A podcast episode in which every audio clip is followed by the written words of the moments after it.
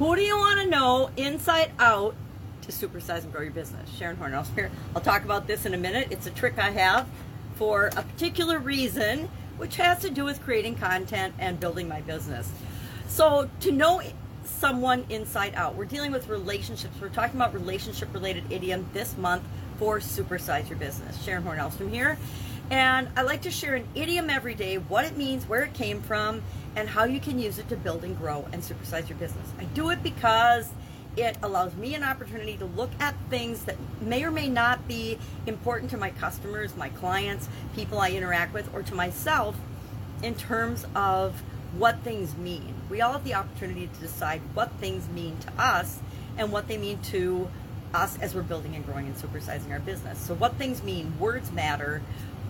How we say things, how we approach people, how we communicate with people is really, really important in growing and building our business. So I like to talk about an idiom every day and think about one so I'm continually improving and growing and building my business as well as helping other people to do the same. So this idiom, this expression has been around since the 16th century. It actually first appeared around 1600 in print when a gentleman by the name of Richard Tarleton wrote Tarleton's Jests, which was an account of the life of a 16th century clown. So he wrote about it, and that's when he said something to the effect of, of inside out, knowing something or someone inside out. And it means to know somebody really, really well. Uh, inside out, and um, what's normally meant by it is sometimes our clothes are inside out. Have you ever shown up somewhere with something, a piece of clothing inside out, actually turned inside out.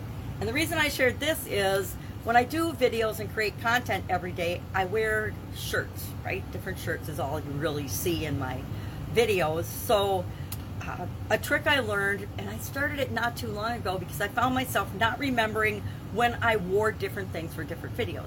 And women, we don't like to wear the same thing very often. So I started in my closet, the shirts I wanted to keep that I still like and wanted to wear for other things, I turned inside out and I hang them inside out in my closet. So I remember, oh, I've already worn that in a video. I don't want to wear it again. Uh, and we won't even talk about how do I how do I keep track of that? Because I don't. I randomly pick something every day, but I don't want to wear them again and again and again. Even though we all have certain favorite clothes, until I decide upon what would my uniform be, uh, and create and have multiples of that, like Steve Jobs, I uh, or Mark Zuckerberg, I will continue to uh, turn things inside out in my closet. It's just a little trick I use. And we have to have tricks and processes and procedures that help us in our personal life as well as in our businesses. So, what does this idiom have to do with growing and building and supersizing our business?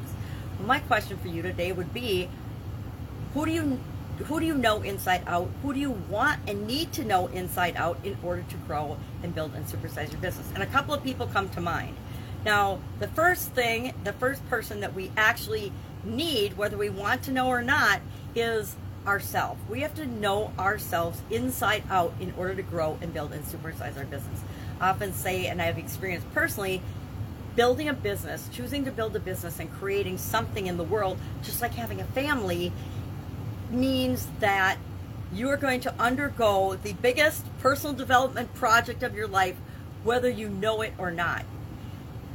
Different levels, different stages of our business require us to be different and show up in different ways than we were before. So, as we start a business, when you decide to start a business, that takes a whole set of characteristics and skills that you need to develop. And then as you grow and continue through the different stages of your business, because there's several stages we go through as we grow and, and build and supersize our business, a different set of skills, a different set of characteristics emerge. And if you don't have them yet, you're stuck at the same level until you personally develop or hire those skills, those characteristics, those abilities to handle that next stage of growth. So the first person, the first thing we really need to know, whether we want to or not, is ourselves. Secondly, we need to know key individuals in our organization. And do we have to know them inside out, everything about them? No, probably not, but we need to know more about them than the average person, right? The partners that we choose, the people that we bring into our organization to help us grow and build our dream, our dream customer, our dream uh, our dream business. Thirdly, we need to know our customers. We need to know them really, really well. We need to be inside their head, knowing them as well as they know themselves, and sometimes even better than they consciously know themselves, and we need to do that intentionally in order to serve them the, to the best of our ability, in order to give them the answers and the solutions to the problems that they have, either the products or services that we provide. We need to know them really, really well so that we know that what we're offering is a match to what they really want and need. And finally, uh, the fourth category I would say is the competition.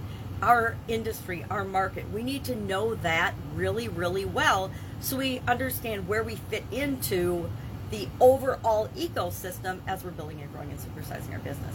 If we're going head to head with everybody because we offer the same products and services that everyone else does and there's nothing really unique or special about us, guess what?